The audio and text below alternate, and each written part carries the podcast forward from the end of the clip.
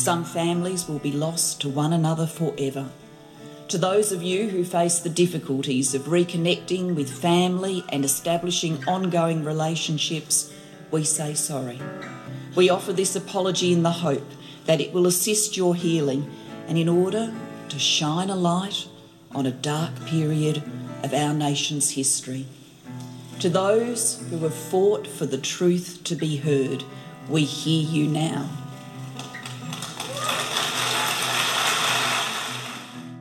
You're listening to Adopt Perspective, a podcast for anyone affected by adoption. I'm one of your hosts, Jo Sparrow. This podcast is a production of Jigsaw Queensland Post Adoption Support Service. However, the views expressed are those of the people participating, not necessarily Jigsaw Queensland. The podcast discusses adult themes and listener discretion is advised. Today, Jane Sleeker and I will be talking about forced adoption. Again, we are social distancing and recording remotely, hence the change in sound quality. Hi, Jane. How are you? Hi, Jo. I'm not too bad. We're really getting used to this social distancing thing, aren't we?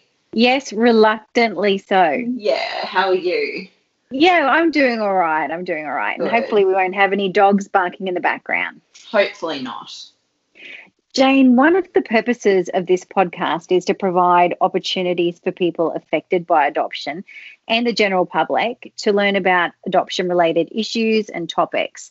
And because of that, we knew that forced adoption had to be covered quite early to give the podcast some perspective. Why is forced adoption such a big issue in the Australian context? Jo, forced adoption is a term that I would say has only really become a part of our awareness over the last 10 or so years, maybe. Mm-hmm. When I first became involved in the adoption space, which was probably about 12 years ago now, I didn't hear this term being used at all. Uh, the term has emerged, I guess, as people have spoken about their experiences of adoption in Australia throughout the 20th century.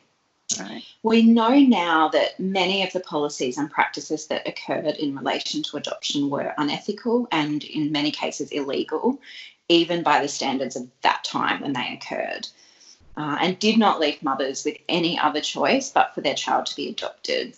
Mm-hmm. We know that these practices uh, occurred in many, many countries, but Australia is the only country so far to have had an apology issued by the federal government. That occurred on the 21st of March 2013. Before we get into our discussion further today, do you think we should maybe clarify the differences between forced adoption and some other groups that exist, like the Stolen Generations and Forgotten Australians? Yeah, absolutely, because that is something that comes up quite a lot in conversations I it have with people. Does. They get them quite mixed up. Yeah. Yeah, they absolutely do. I've noticed that people uh, often, when I mention I work for the Forced Adoption Support Service, actually, probably the majority of people don't know what this relates to, and they assume that I'm actually maybe talking about the stolen generation. Yes, yeah. Yeah. So, well, the stolen generation, that refers to Indigenous Australians who were forcibly removed from their families, community, and culture due to government policies and laws throughout the 1900s until at least 1970. There was an apology issued to this group of people by Kevin Rudd on the 13th of February 2008. Um, and there are specific support services that assist those individuals, uh, such as in Queensland, we have an organisation called Link Up. Yep. Yep. Uh, forgotten Australians, on the other hand, are those individuals who grew up in out of home care. So that may have been in an institution or in foster care. Um, that includes institutions like orphanages and children's homes. Many of these people have reported experiencing various forms of mistreatment, such as neglect, cruelty, and exploitation while in the system. Yeah. And they also received an apology. That one was on the 16th of November 2009, also by Kevin Rudd. Um, so that apology also addressed former child migrants, who are another group. Uh, that refers to children sent from Britain to Australia through organised schemes. Um, and they also reported various forms of mistreatment upon their arrival in Australia. So, on the 24th of February 2010, the British Prime Minister at the time, Gordon Brown, also issued an apology to those former child migrants because they were sent from Britain. Um, so, those groups are supported by various support services as well. Uh, one of those, for example, is Micah Projects here in Queensland. Absolutely. And what yeah. about forced adoption? Forced adoption, on the other hand, relates to adoptions that took place due to a range of policies and practices that led mothers to feel pressured, coerced, or even directly forced to have their parental rights to their children permanently severed. And those children being placed with adoptive parents, often being issued new names and new birth certificates, and their legal status changed to as though they were born to their adoptive parents. Mm-hmm. Yeah. In addition, adoption records were to remain closed forever at the time um, that that occurred. So the the idea at the time was that those children would never know where they came from. And this only changed later on with lobbying and advocacy by individuals affected. Um, in Queensland, the first move towards open records occurred in 1990 to 91 when the legislation changed. So, Jo, for me, being born in 1987, even I was born under what is now known as the closed adoption era. Yeah, absolutely. Yeah. Of course, some of these issues overlap. We meet people who are forgotten Australians or former child migrants who were later adopted by families. And of mm-hmm. course, some members of the stolen generation were in fact adopted after being removed from their families of origin. Yeah. So, do you think before we go on, just to bring it back to that issue of forced adoption, should we maybe listen to a little bit of the forced adoption apology that took place on the 30, uh, the 21st of March 2013? Yeah, that'd be great. Let's do that.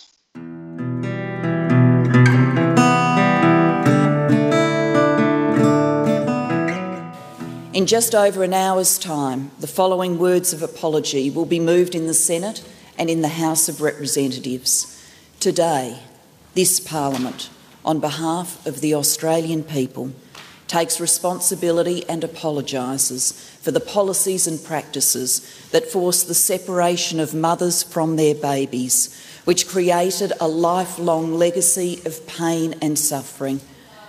We acknowledge the profound effects of these policies and practices on fathers, and we recognise the hurt these actions cause to brothers and sisters, grandparents, partners, and extended family members. We deplore the shameful practices that denied you, the mothers, your fundamental rights and responsibilities to love and care for your children. You were not legally or socially acknowledged as their mothers, and you were yourselves deprived of care and support. To you, the mothers, who were betrayed by a system that gave you no choice and subjected you to manipulation, mistreatment, and malpractice, we apologise. We say sorry to you, the mothers who were denied knowledge of your rights, which meant you could not provide informed consent. You were given false assurances. You were forced to endure the coercion and brutality of practices that were unethical, dishonest, and in many cases illegal. We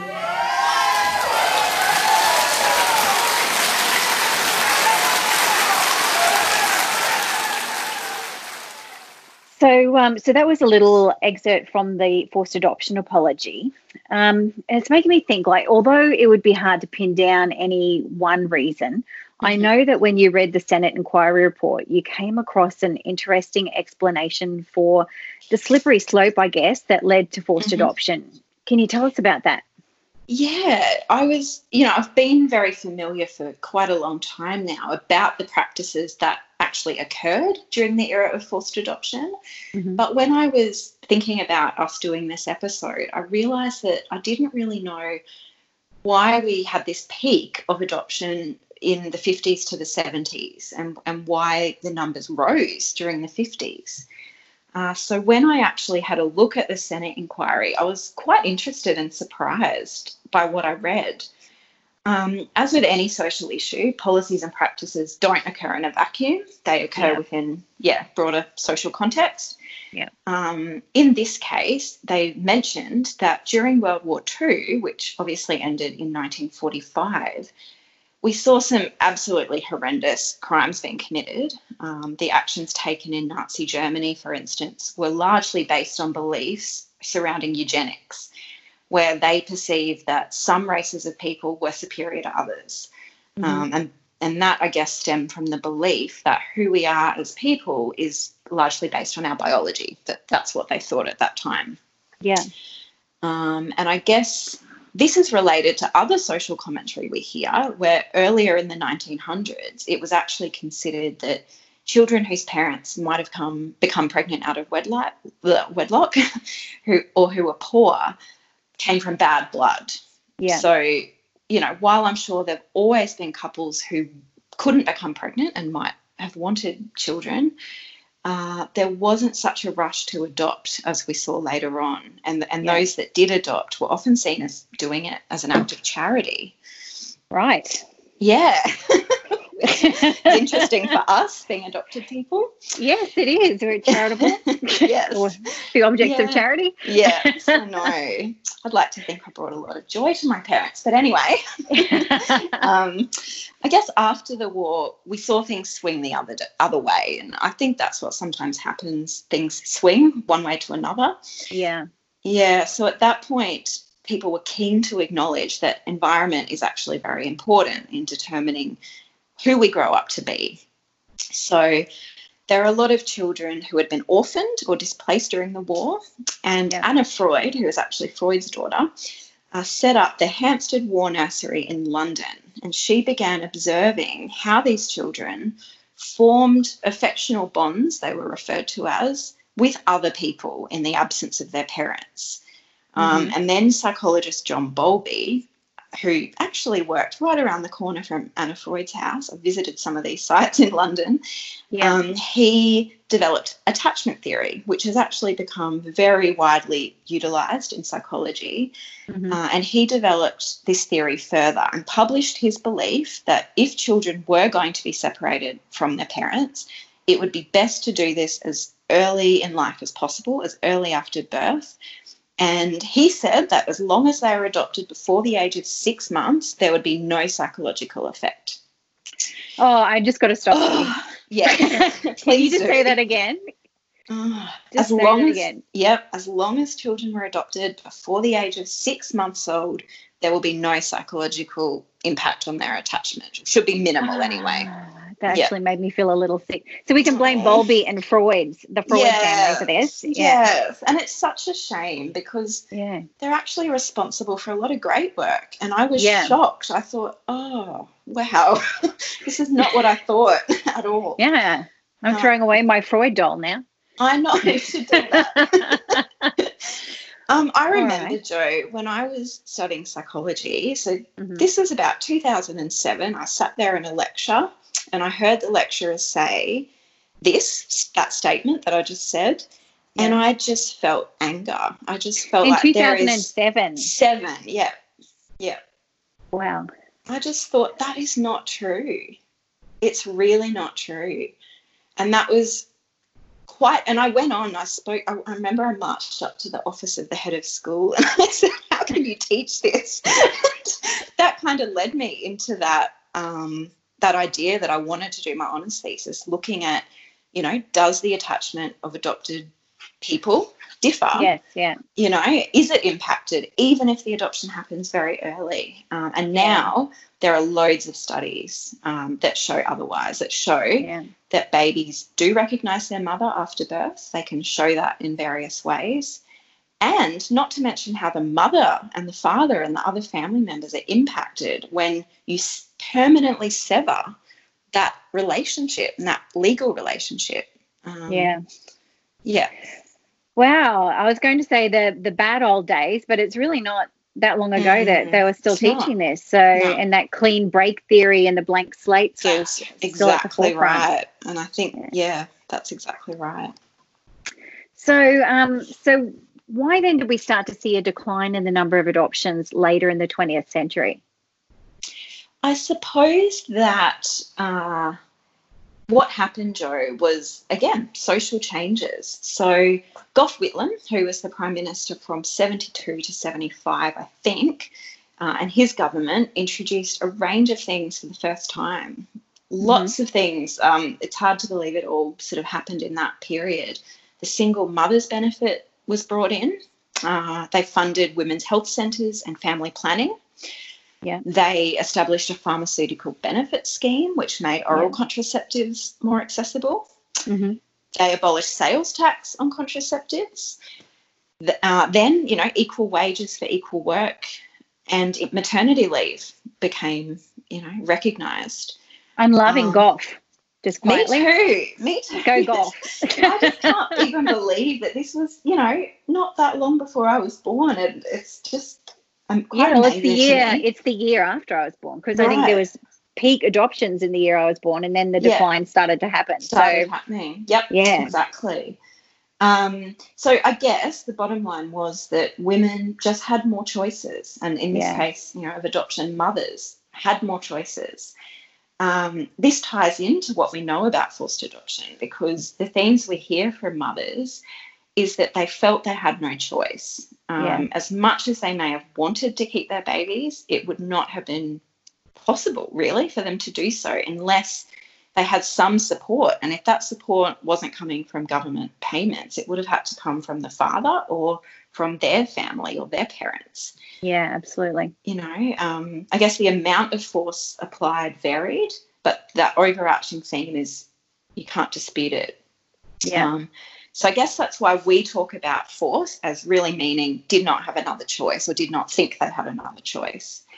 Um, even after some of these government supports came into force uh, in the in the 70s, by the mid by the late 70s anyway, mothers whose babies were adopted later um, didn't weren't always made aware that these supports existed because you know as with lots of things things take time to catch up. Um, yeah. social workers and anyone involved, families and mothers themselves, they, you don't always know what options are available, what payments are available to you, things like that. No. And the stigma yeah. is still sort of carried on. Like there's a bit of a hangover of that as you exactly. went into the 80s. You know, yeah. and so I think it's not all about that. It's also that huge theme we hear about stigma and judgment that yeah. women experience becoming pregnant out of wedlock.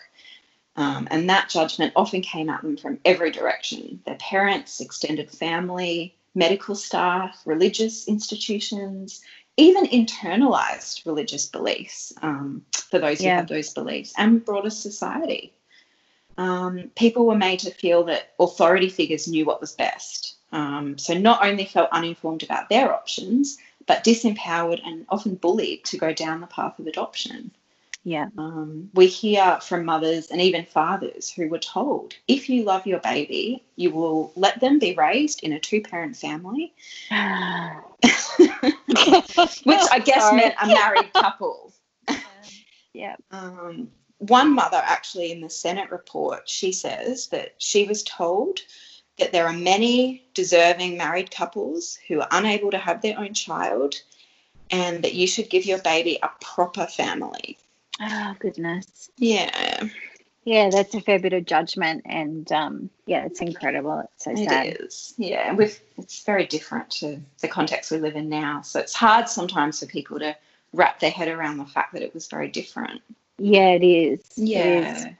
So these policies and practices were, of course, not known as forced adoption at the time they occurred. It was just adoption and a super mm. good thing. Um, so that term is a fairly recent way of referring to them. How is it that we come to know so much about what we now call the forced adoption era now? Yeah, that's a really good question. Well, there have been a number of peer groups and advocacy groups that you know have stemmed from people directly affected coming together, sharing their experiences, and then going to talk to other people, going to talk to you know local members of parliament, members of government departments, senior staff members at hospitals and churches to talk about what happened to them and, and these mm-hmm. people wanting some kind of justice, which, you know, might be in the form of an apology. We owe a lot to these people. We really do. We really, yeah. people that, you know, are willing to put themselves on the line and speak up and yeah, fight. on keep their fighting. shoulders we stand. Yeah, That's, that's, right. exactly so true. And so, for example, in Queensland, uh, the Royal Brisbane Hospital was the first hospital that we know of to issue an apology in Australia. For That was my hospital. That was my I was hospital too, but in a diff- slightly different era. Snap. Me too, Jo. Yep.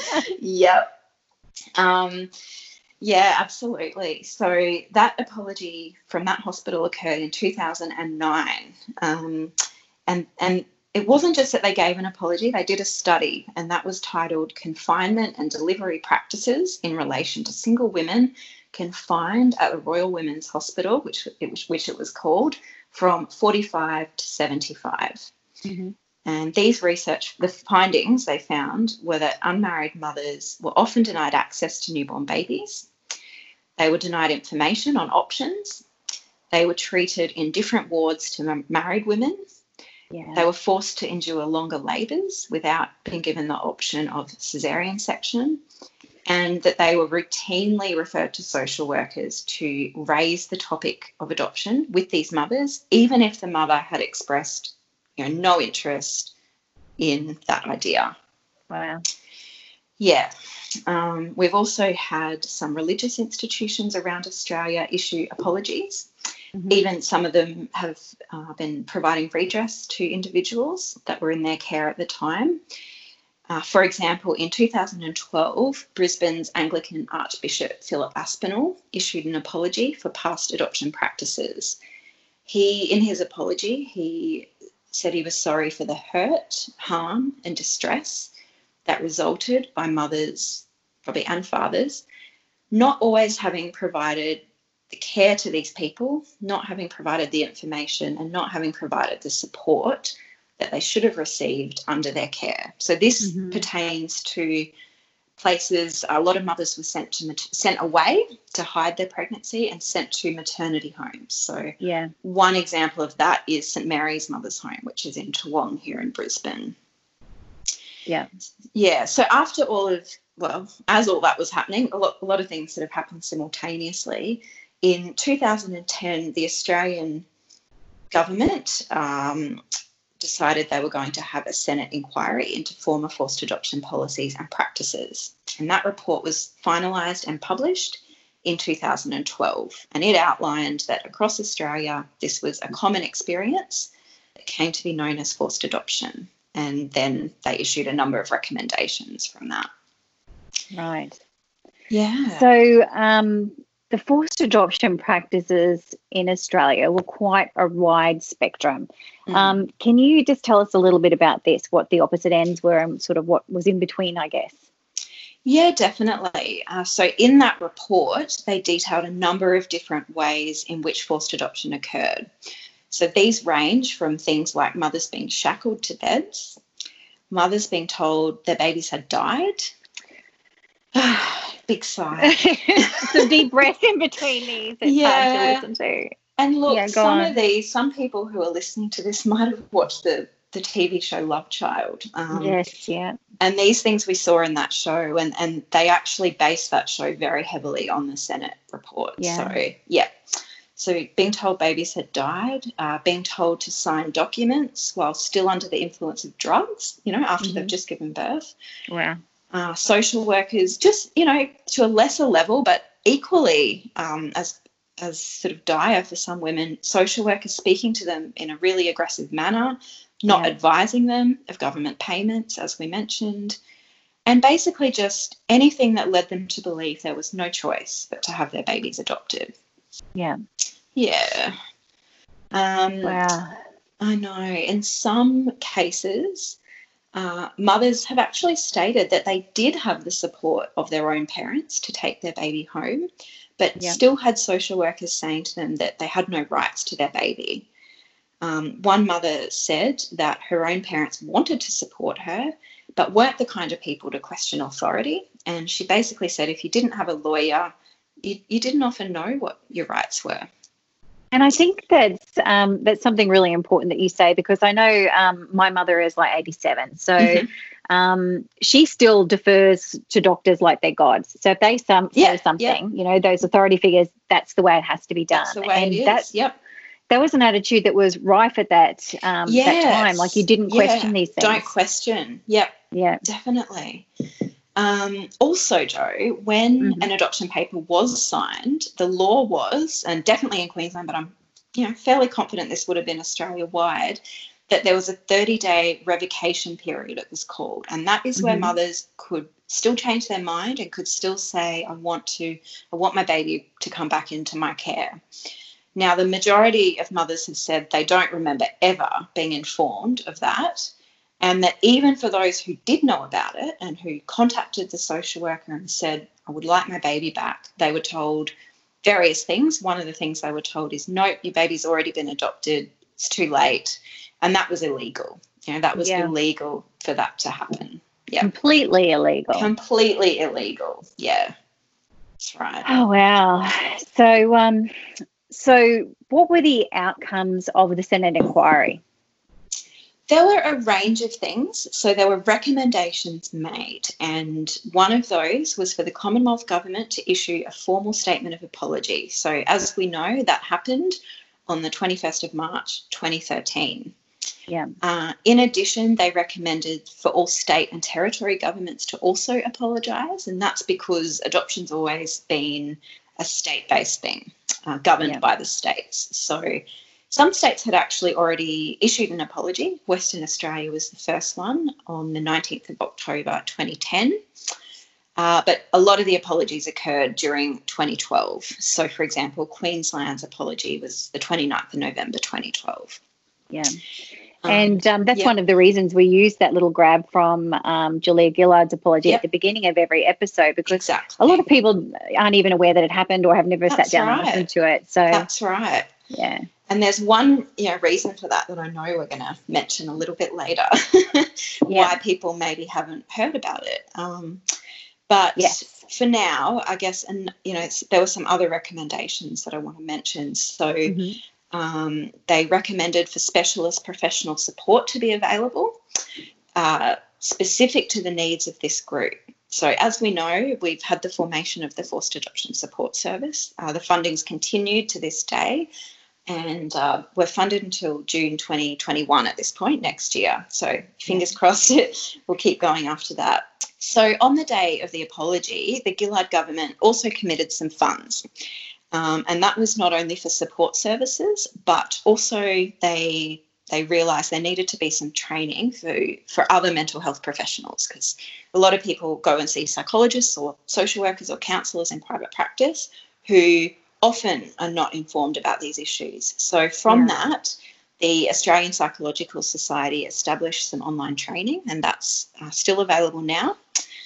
Uh, the Gillard government also announced some funding for the National Archives of Australia to develop an exhibition to tour Australia, and that was to include artefacts associated with this period of Australia's history and information pertaining to the period. So that has toured now, and lots of people got to see it. And um, I got was, to see it. It was brilliant. Yay! Yeah, it, it was really well done. Yeah, yeah.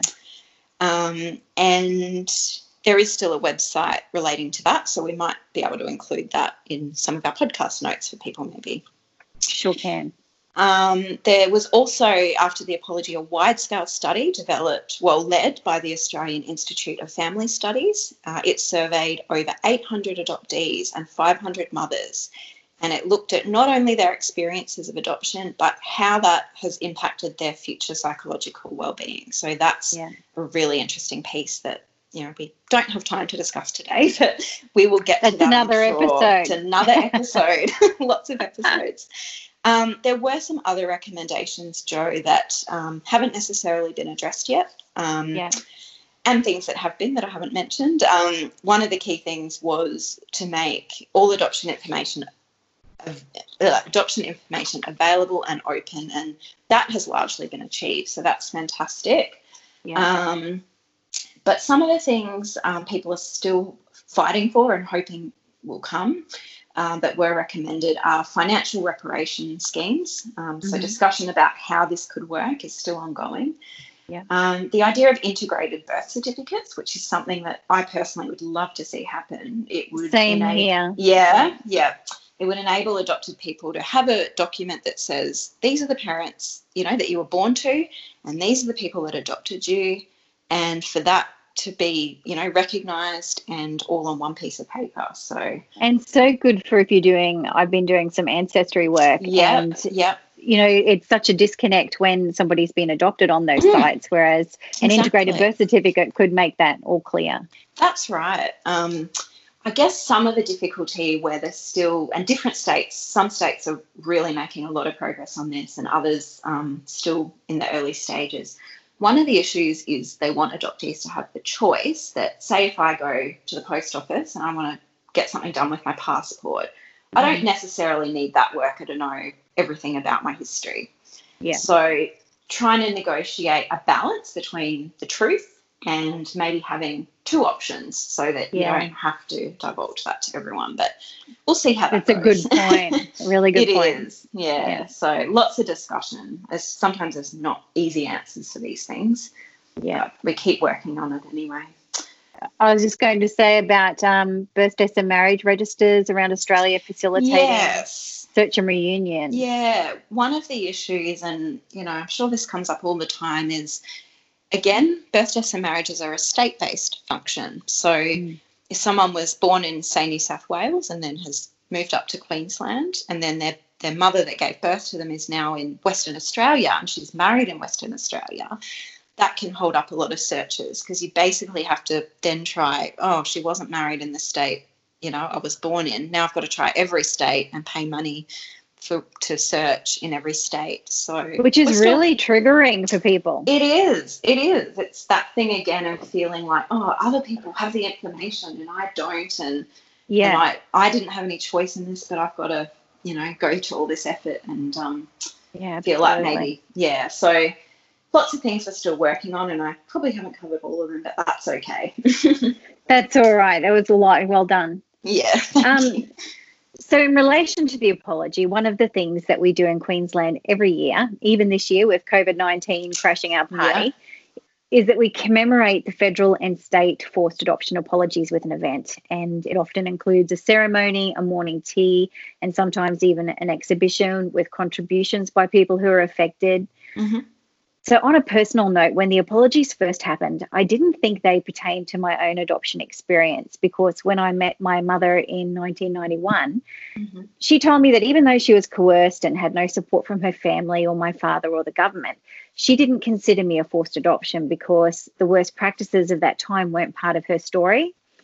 But later mm-hmm. on, I attended an anniversary event, so a few years mm-hmm. later after the apology, and I came to realize that those experiences were at the heart of the forced adoption era, which mm. she, you know, she had no alternative. She, she, had to adopt me out. There was just no alternative. So um, I think the anniversaries, from my perspective, are very important for that reason because not everyone comes to this understanding at the time that the apologies are given. Mm. So, what are your thoughts about that? Yeah, I think this that's a really great point. I think there's a lot of people uh, like you who are still now coming to apology events for the first time, becoming familiar for the first time with the language around forced adoption, what it means, and how it relates to their experience. Um, and I think that's true for adoptees, mothers, fathers, and other family members as well. Yeah. Um, so the anniversary events provide an opportunity to keep the conversation going, um, as well as to commemorate how forced adoption has impacted people's lives. And I think also to celebrate the fact that our government has actually taken responsibility and said they're sorry for some of these yeah. practices, which is yeah not something we always see, and it's really great. Yeah, it is. Um, so over the years, we've been lucky, really, to have some wonderful guest speakers at these events um, here in Queensland. Uh, one year we had Nahum Mushin. He was directly involved in actually drafting the wording of the apology. Yeah. Uh, we've had Daryl Higgins. He was involved in the Australian Institute of Family Studies research that I mentioned a, a little while ago.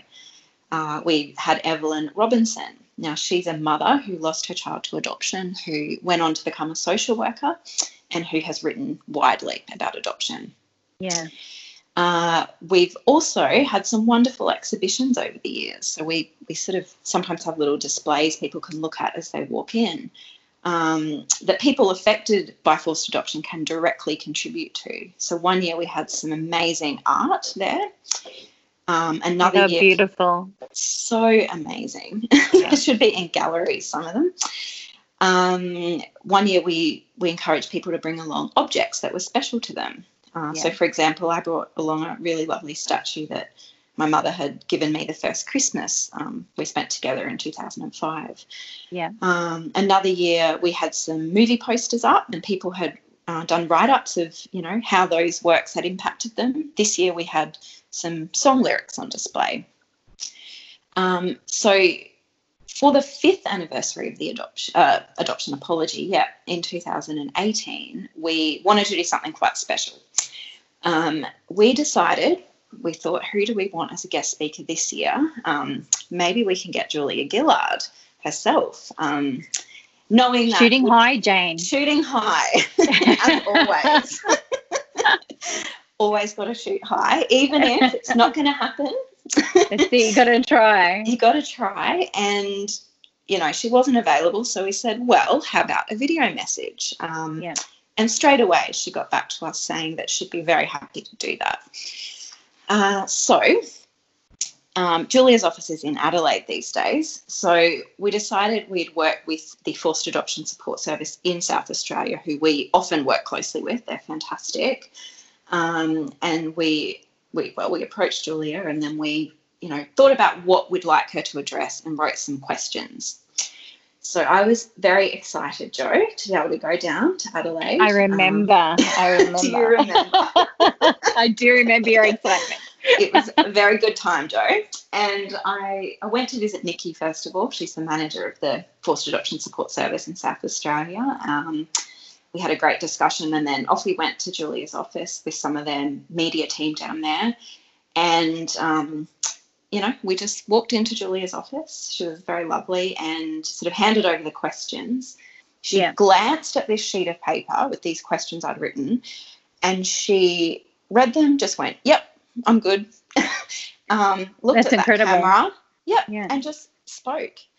And for me, I just sort of realized this is a very, this is something she's very genuine about. And I think it's very heartfelt. You know, I feel like she actually does understand this issue and actually does care that it's impacted Yeah. people because of the way, you know, because of how that process unfolded.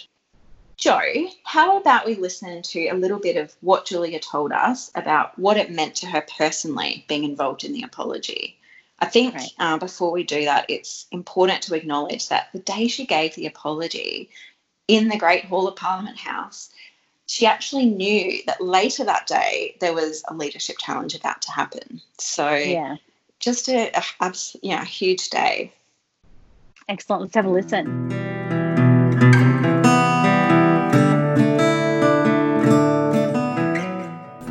As Prime Minister, I had the great honour of delivering the apology, but the apology only came about because people had the courage to tell their stories and to demand change, and in particular to have their hurt acknowledged, acknowledged by the Australian Government and by the Australian community.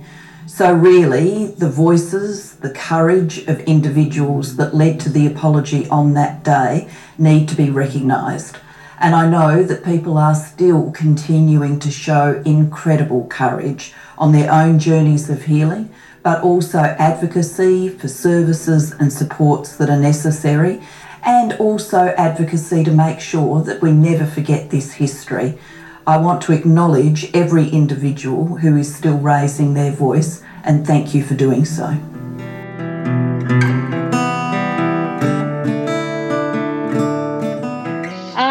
It was really an extraordinary day, Jane. And I recall thinking how disappointed I was that the leadership challenge occurred on the same Mhm. day as the apology and it took away from the attention that it deserved. Yeah. But when you were watching Julia deliver the apology, you would have no inkling of what was No. going on in the background of that day. That's she right. really gave it her entire focus. she gave it her all and it's just been you know really sad on everyone else people that have fought for so many years for change felt that it didn't really gather any media attention because Yeah. that was you know overshadowed by the leadership challenge so I don't know. Do you think, as a way of summarizing, we've talked about lots of things. Do you think maybe we could just hear a little bit more from that video message about what she saw as some of the key messages in the apology that she delivered? Yeah, that's great. Let's listen.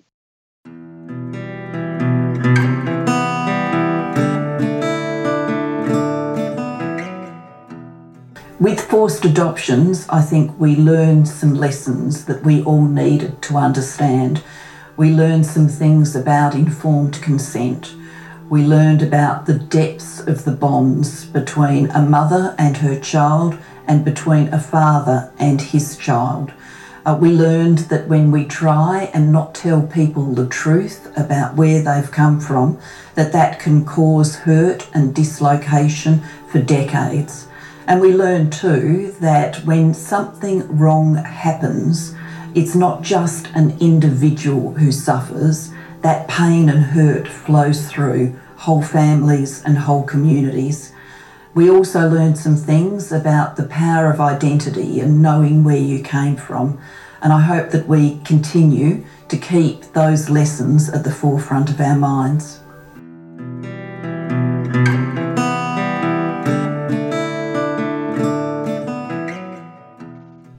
She really did understand the issues and have a great deal of compassion for people who are affected by these policies. Mm-hmm. Um, Jane, just as we finish up, do you have any final thoughts or things that you think people should know? I guess we've co- yeah we've covered a lot of ground I think today. Um, just a bit. Just a bit, yeah. So I guess what I would add is that ado- forced adoption is a pretty core issue here in Australia and probably around the world as well. That's gaining more attention in other countries now as well. Um, but you know, there are other aspects of adoption that we will cover as the series continues. And there might be people listening to this that sort of think, well, I wasn't adopted in that peak era. Um, but as we said before, sometimes things take a while to catch up. So there will be people that have been adopted still under the closed adoption system that might actually resonate with a lot of these themes. Um, mm. and there might actually be some adoptees and, and parents that were involved in inter-country adoption who might actually also resonate with some of these themes because I guess even when um, babies are adopted from overseas, what's changed in Australia now because we have more supports in place, some other countries um, I'm just thinking Asia as one example. There are people living in poverty that are still feeling that they have no choice and that their babies you know, need to be adopted. Yeah. So absolutely. I think some of these issues, you know, carry over into some of those other things. Um, and, and those are things that I guess we're going to have to have other episodes about. we'll continue the conversation. Yeah, that's right. So absolutely. We'll save, yeah, we'll carry that over um, for future discussion. But yeah, forced adoption is very important, um, and it's it's kind of informed where we've come since then and what's still happening now. Yeah, you can't really talk about adoption in Australia without talking about forced adoption. Exactly. And we'll yeah. we'll link a um, post a link to Julia Gillard's full anniversary video message for people to great. watch on the podcast page, as well as some other relevant links. Yeah, sounds um, great. I want to remind people that help is available now and they can find information and contact details on the Jigsaw website. So, thank you so much for talking through forced adoption with me today, Jane. And um, we'll bring this episode to a close and talk yeah. again soon. Sounds great. Thank you. Thank you. Bye. Thanks for listening to the Adopt Perspective podcast. If you'd like to find out more, go to the podcast page on www www.jigsawqueensland.com and you'll find a wealth of information and resources on the website. If you reside in Queensland, you can reach Jigsaw Queensland's Forced Adoption Support Service on toll free 1800 210313 or you can call Jigsaw on 07 33 58 6666. If you live in another state of Australia, you can still call the Forced Adoption Support Service number, and your call will be answered by the Forced Adoption Support Service in the state that you are calling from. In every other state, Relationships Australia operates this service. A big thank you to Matt Sparrow for composing and recording our original theme music. Until next time, I'm Jo Sparrow saying farewell from Adopt Perspective, a podcast for anyone affected by adoption. thank you